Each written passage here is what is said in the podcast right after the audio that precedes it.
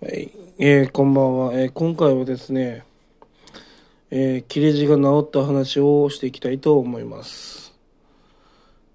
えー切れ字っていうのはですね、まあその、まあ切れて、えーまあ血とかで出るんですね。まあお尻からですね。まあそれが切れ字と言います。まあイボ字とかいろいろあるんですけど、私は切れ字ですね。いや結構血とか出るのでやっぱこう血血が不足するような気分になります。まあ切れ字になるっていうのはまあ食物繊維が足りなかったりまあ要は野菜食べてなかったりとかすると起こりやすいそうです。で私がまあ最近ですねまあ改善した方法について話していきたいと思います。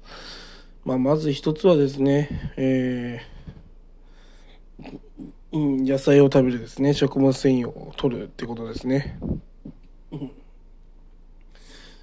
うん。でその食物繊維を取るのはまあそう簡単にはいかないんですよね。野菜をこう毎日食べるっていうのが正直難しいと思うんですね私は。だからどこかこう仕組み的にまあと取り入れようかなと思って考えたのがえー大箱っていうやつですね。あの大箱っていう植物があってまあそれが粉になったものがあるんですけどあの餅みたく膨張するんですよねその大箱っていうのは。でその膨張したあのまあ一応なんだっけ 食物繊維でまあそのお腹をきれいにしてくれるんですよね。まあそれを食べると。まあ要はすっきりお通じが出るみたいな。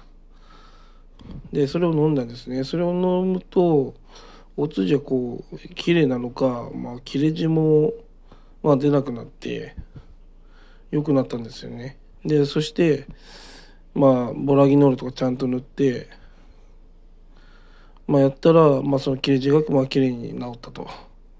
まあ、食物繊維を取るっていうことと、あのー薬を塗るってことですね。まあ、これをしっかりしたら、まあ、切れ字が治りましたね。まあ、やっぱ食物繊維を意識的に取るっていうのが、うん、やっぱ難しいですね。まあ、あと、まあ、揚げ物とか、まあ、こう、辛いものとか、そういうものが切れ字を引き起こす原因だそうです。まあそういうのを好きな人はですね、えー食べるなとは言いませんが、まあ食物繊維とか、まあそういったものを取るのをお勧めします。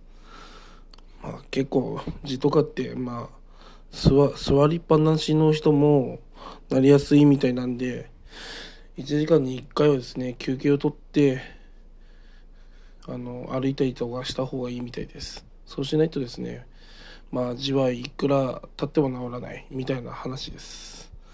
で意識的にですね休憩するっていうのが大事みたいですね。